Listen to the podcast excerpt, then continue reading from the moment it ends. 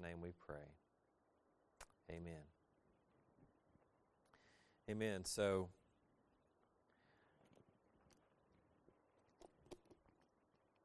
Brother and Kelby and Miss Jessie are taking a well deserved weekend of a getaway to recuperate, relax, and refresh. Uh, praying that they're having a wonderful time.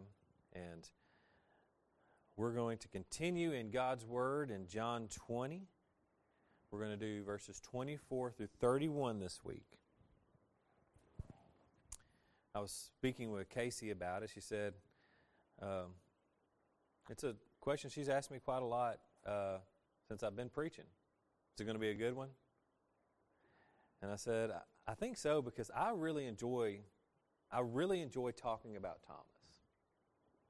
Maybe the reason I enjoy talking about Thomas the most is the fact that I identify with Thomas a lot. Um, but last week, Brother Kelby covered a text about an encounter after the resurrection when Jesus appeared to the disciples. Um, but guess who wasn't there? Thomas. I don't know what was so important, but he wasn't there. I'm not going to take the liberty that J.C. Ryle gives in his commentary of everybody needs to be at church every week because you're going to miss something if you don't. Uh, Thomas is a good example of that. If he'd been hanging out with the disciples, he wouldn't have missed it. But I, I think that's a little bit too much of a liberty to take. I pray that everybody comes to church as much as they can. Um, and here's God's word preached. That's what's important. That's what we that's what we strive for. He wasn't there. But let's see what happens eight days later. Now, hear the infallible, inspired Word of God. John 20, verses 24 through 31. Now, Thomas, one of the twelve, called the twin, was not with them when Jesus came. So the other disciples told him, We have seen the Lord. But he said to them, Unless I see in his hands the mark of the nails, and place my finger into his side, I will never believe.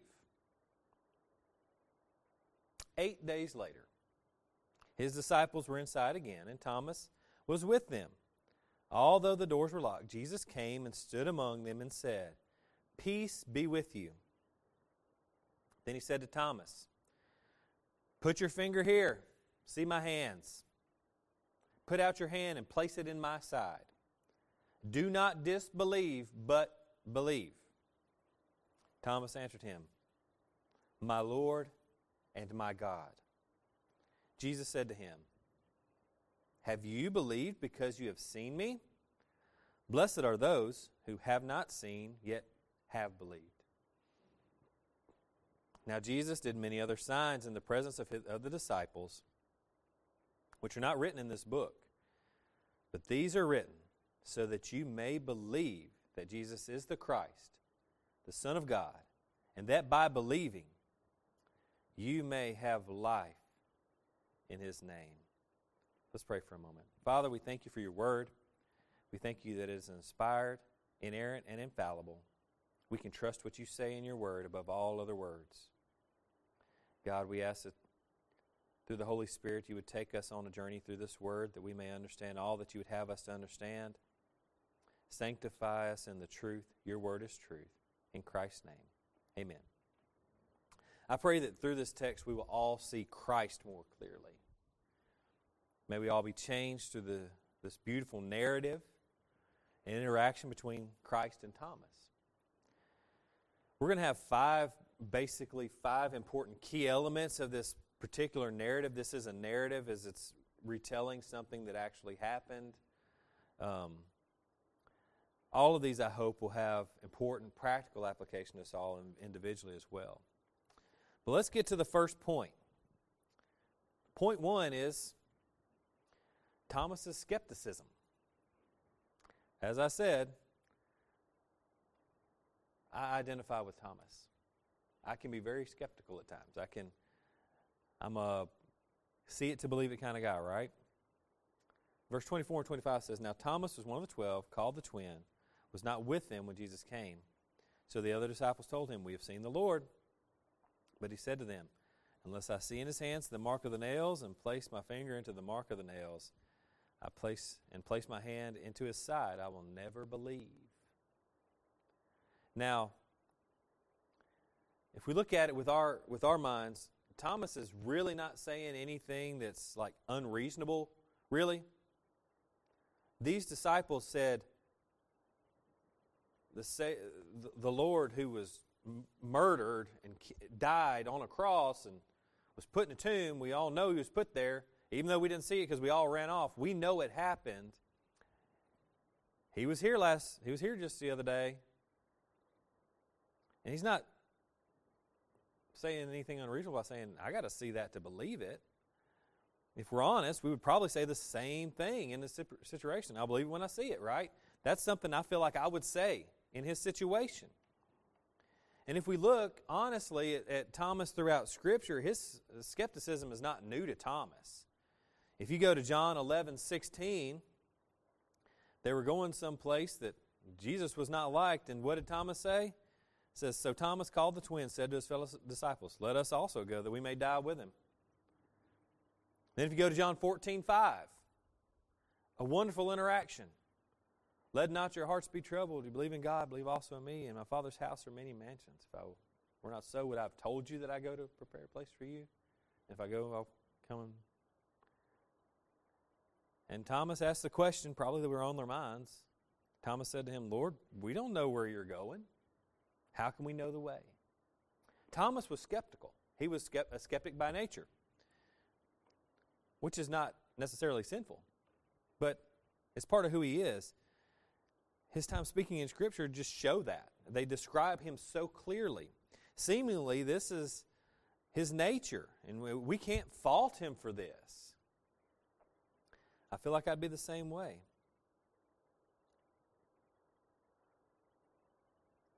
And in fact, if we look, the fact that this is contained in the Scripture, that they put it in there, that somebody was skeptical that it happened, is just another testament of how authentic this document that we have is. Why would they put any skepticism? Let's make it all look good. Well, no, Thomas doubted. Let's put that in there. And I hope I'll answer why here in just a, here in just a bit. But let's go to point two. Point two is Christ's care for Thomas. Verse 26 and 27 says, Eight days later, his disciples were inside again, and Thomas was with them. Although the doors were locked, Jesus came and stood among them and said, Peace be with you. Then he said to Thomas, Put your finger here. See my hands. Put out your hand and place it in my side. Do not disbelieve, but believe.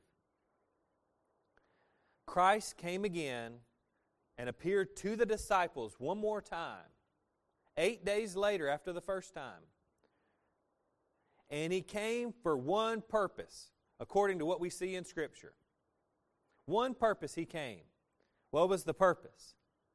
Thomas. He came for Thomas. We know that because who does he talk to? He says, Peace be with you. That's his greeting because it can be scary if somebody appears in a locked room, right? And then he says, Thomas, here they are touch them. That shows great care for one individual, doesn't it? I love how J.C. Ryle puts it. He says, The Holy Ghost has taken care to supply, to, to supply abundant evidence that Jesus is rich in patience as well as compassion, and that he bears with the infirmities of all his people. Jesus shows so clearly here that he cares for his people. He comes to Thomas and tells him, Touch the wounds.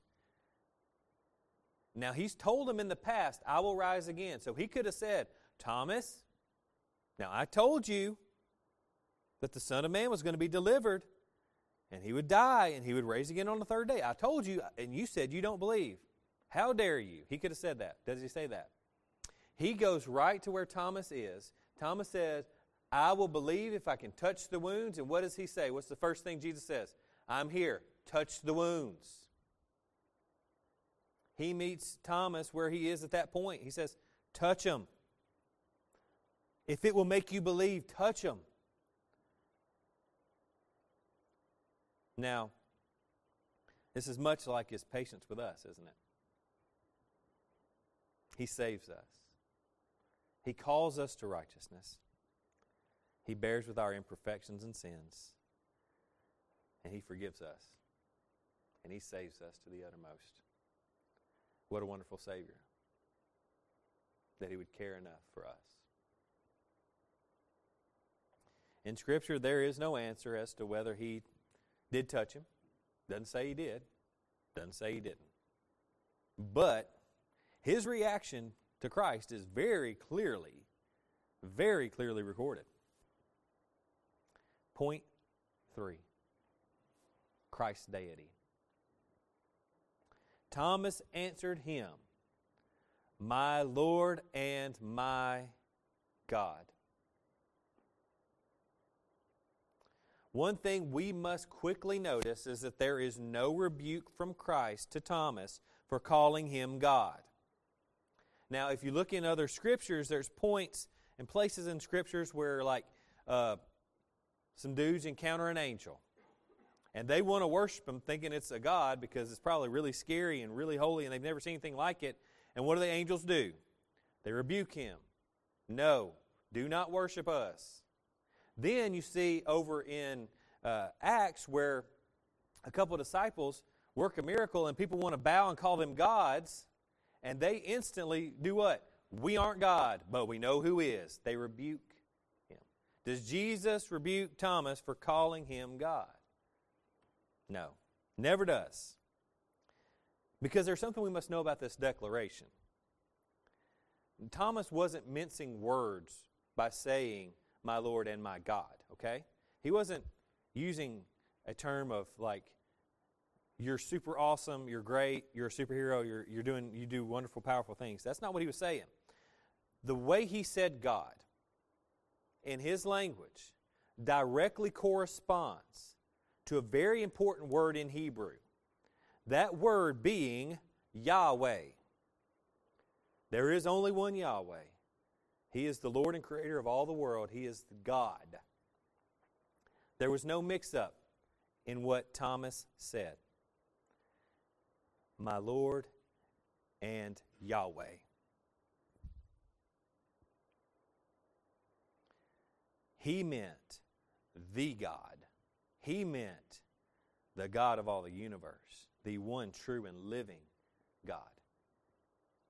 The deity of Christ has been a point of contention for those who challenge our faith throughout history. They try to make Christ not God. If they can make Christ not God, then they can begin to diminish the things that Christianity believes.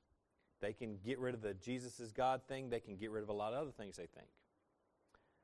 But I thank God for men throughout history who have fought that. And we know that it is a foundational element of our Christianity that Jesus Christ is God 100% God, 100% man, God made flesh, the incarnation of the one true God on this earth. And this, in a statement, was Thomas's profession of faith in that God. So, where did that profession of faith take Thomas? Because Thomas gets a bad rap. In kids' songs and kids' teachings, he's doubting Thomas, right? That's how we know him. We give him that adjective, right? Old doubting Thomas, old doubting Thomas. I think skeptical Thomas would probably be a little bit of an easier push for him because he was skeptical. But where did this profession take him? He says, My Lord and my God. Well, that profession of faith took him 2,800 miles away from Jerusalem to India, to a place called Madras, India a place where he preached the gospel in India and where he tore down Hindu idols. That's where his faith took him. It took him up to a mountain to pray. A mountain that in 72 AD, the Hindu priest of Kali found him with a spear, took his life as he was praying for them. On a mountain that is now called St. Thomas Mountain. He was so strongly convicted that he was looking at God in flesh that he went all 2,800 miles or so to preach about him, to spread the gospel, and he died for it. So, is the fact that Jesus is God an important fact to our Christianity? Absolutely. It's the foundation that the blood of the martyrs was spilled on. Point four God's disposition toward us. Verse 29 Jesus said to him, Have you believed because you have seen me? Blessed are those who have not seen and yet believed. Now, this is an interesting verse in Scripture. Many would tell you, uh, maybe popular TV preachers would tell you, well, you need to claim that verse because it's for you. It's, it's, that's your verse. You need to claim that verse because that verse is for you. Knowing that verse has nothing to do with you. This verse has everything to do with you. We know that in Christ we are truly blessed. Amen? To be accepted into the family of God is such a wonderful gift, an amazing gift. The gift, though, is even more immense for us who have never seen Christ. We are given the gift of faith by God and He gives us the very gift we need to believe in the greatest gift, which is salvation through Jesus Christ. That is truly being blessed beyond all ability to measure. That we may believe not only in something that we've never seen, but we may be given the gift to believe that. Before the foundation of the world, God made this plan of redemption to save us and He has blessed us in Christ beyond all comprehension. My final point, point five, is God's final purposes for His people. It says in verse 30 and 31 Now Jesus did many other signs in the presence of the disciples, which are not written in this book. But these are written so that you may believe that Jesus is the Christ, the Son of God, and that by believing you may have life in his name. What a beautiful set of verses. It's, these verses stand out in Scripture in a major way. Uh, R.C. Sproul calls these the climactic verses of the Gospel of John. I would say these verses stand out for a specific reason of this is one of the only sets of verses that explains to you why the author wrote it and why he did why he wrote the things he wrote. He says, I wrote the, these things are written so that. This is the purpose of the writing. We know that all Scripture is inspired, right? Do, you, do we know what that means? All Scripture is inspired. That means that God breathed it out. The men who were writing weren't just writing a cool story. Over 40 authors, over 1,500 years, over many different continents, wrote the most cohesive, narrative, prophetic, poetic knowledge filled book that does not contradict itself no matter what they may say. It's got one message, it's got one point, and that point is Jesus Christ. These writers wrote what God inspired them to write, and John tells you why. It's the explanation of not only what John wrote, but for all of Scripture, I think. And that's why John wrote it. Let's read it again. Now, Jesus did many other signs in the presence of the disciples, which are not written in this book. But these are written so that you may believe Jesus is the Christ, the Son of God, and that by believing you may have life in his name. Let's look at the purposes of the written works of Christ. What's the point? The first purpose of the written works of Christ is this that we may believe that He is the Christ. We must see Christ as the chosen one of God. Why must Christ be the chosen one of God? Because the chosen one of God was to bear our sins, to die for our sins, to bear the wrath of God for our sins, so that we may be saved. He must bear the sin of the world for his elect. He must be Messiah. That's why the signs and the wonders are written down. They testify to the fact that this is the Messiah that has been prophesied ever since Genesis 3:15. This is him. This is the Messiah.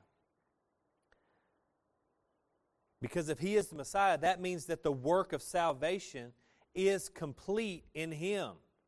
As Brother Dale prays sometimes, we are saved by the merits of Jesus Christ alone. He saves. His work. That's why John wrote it down. John wrote down three words that could be the most important words Jesus ever said. He said, It is finished tetelestai. It is finished. Those words had to be written because Jesus accomplished the work on the cross, and they are written down so that you may believe that He is your Savior. He is the Messiah. He is Christ, the chosen one of God. And He saves, and He can do it to the uttermost. He completes His work. The second purpose for the written works of Christ are this that we may believe that He is God. We believe that God is one in essence and three in persons God the Father, God the Son, God the Holy Spirit. That that is how He is. Do we understand it all? My small group Wednesday night talked about this. Do we understand the Trinity perfectly? Absolutely not. That's why we're so bad at giving examples of it, right? But we know that it's the truth because the Scripture shows it, the Scripture testifies to it. We must believe that Christ is God. Only, listen to me, only God can do miracles. Your money sent to a TBN preacher cannot work a miracle in your life. God works miracles. Can God still do miracles? He can do whatever he wants. He's God. Despite what the TV preachers and popular Christian books may say, only God can raise the dead. Only God can feed thousands with just a little bit of fish and some bread. Only God can walk on water. Only God can open blinded eyes Open deaf ears. Pick up a child who is falling into the fire cast that demon out of him, and he can be made whole. Only God can do that. Only God can take my heart of stone out of my chest and give me a heart of flesh. Only God can do that.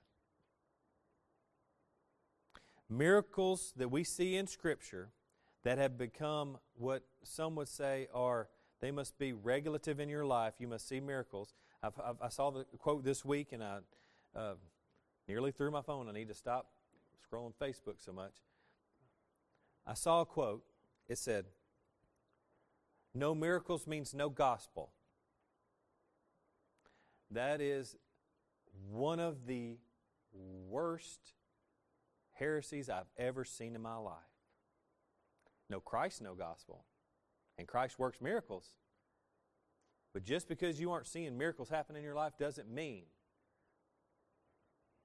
that the gospel isn't at work in your heart.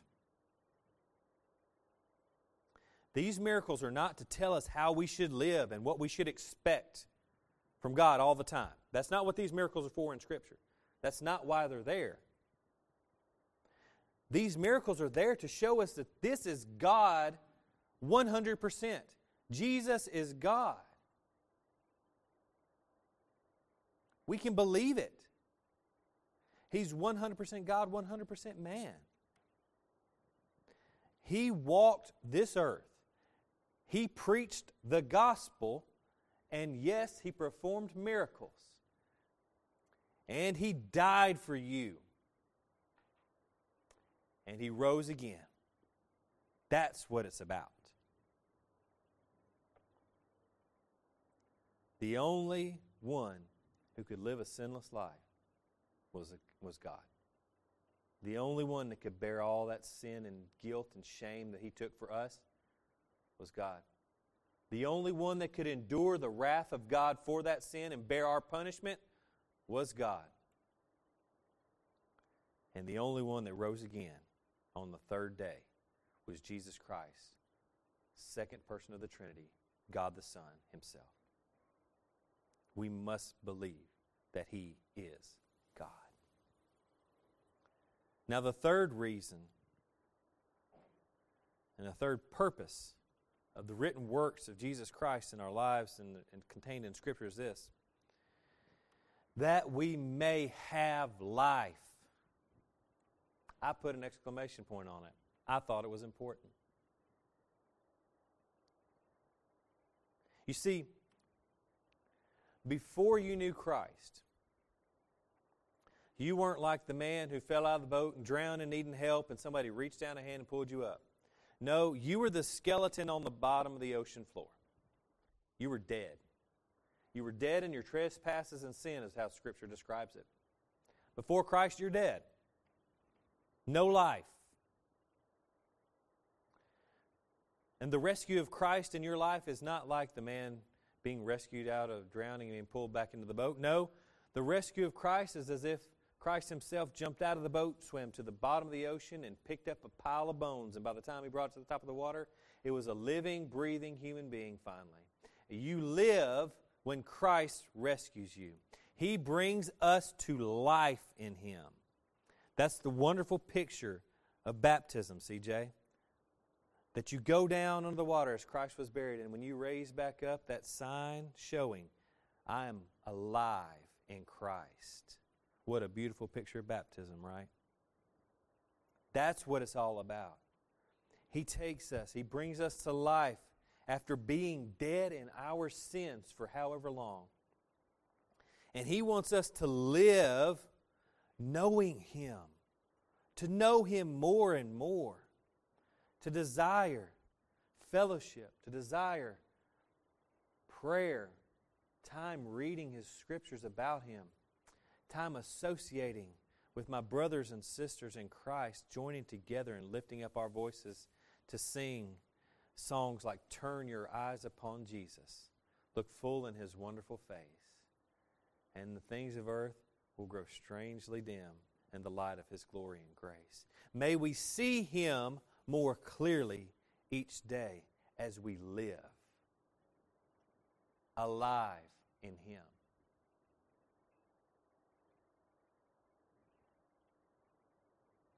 And that's not the only promise of life that we face. Because one day, we all will close our eyes for the last time on this earth in this in this life, right? It is appointed unto man once to die. The death rate in this world is 100%, right? But we have a glorious promise that upon closing my eyes in death, to be absent from the body is to be present with the Lord. I'll open my eyes. The next thing I see after I close my eyes in death will be the face of my Savior. Ever to live with Him. That this, however long I get on this earth, 90, 100 years, however long I live, right? However long we live on this earth is just a blink. It's just a blink compared to the eternity awaiting us in Christ Jesus. And one day, Scripture says, with a shout, with the voice of the archangel, and with the trump of God, the dead in Christ shall rise first, and we who are alive and remain will not hinder them. We will also rise to meet him, and we will ever be with him. Eternal life. There's more than this, guys. I know you look at this, you look at the TV and you look at the things going on. Maybe you have, you know, sicknesses and issues in your families and these things that are happening on this earth and they're, and they're awful. And God cares about those things. But we must always remember this is not it. This isn't the final place. This does not define where I end up. I may suffer on this earth, but I can take heart because Christ has overcome the world. And that one day, because I'm in Him, I will join Him in heaven and ever be with Him. Life. The Scriptures give us life. Amen. I pray that we would all live a life where we can see the absolute joy of God in this. Not just a head knowledge, not just knowing it's true. That's important. We need to know it's true. This needs to get into our hearts. This needs to affect us daily. What great love Christ has shown towards us. What great love shown to us by the God of all the universe that He would die for us and give us eternal life.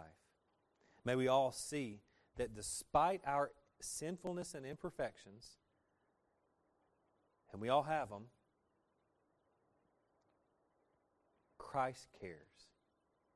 And Christ is so patient with us. The Bible talks about him being slow to anger and rich in mercy. Thank goodness he's slow to anger because sometimes I need to be smashed.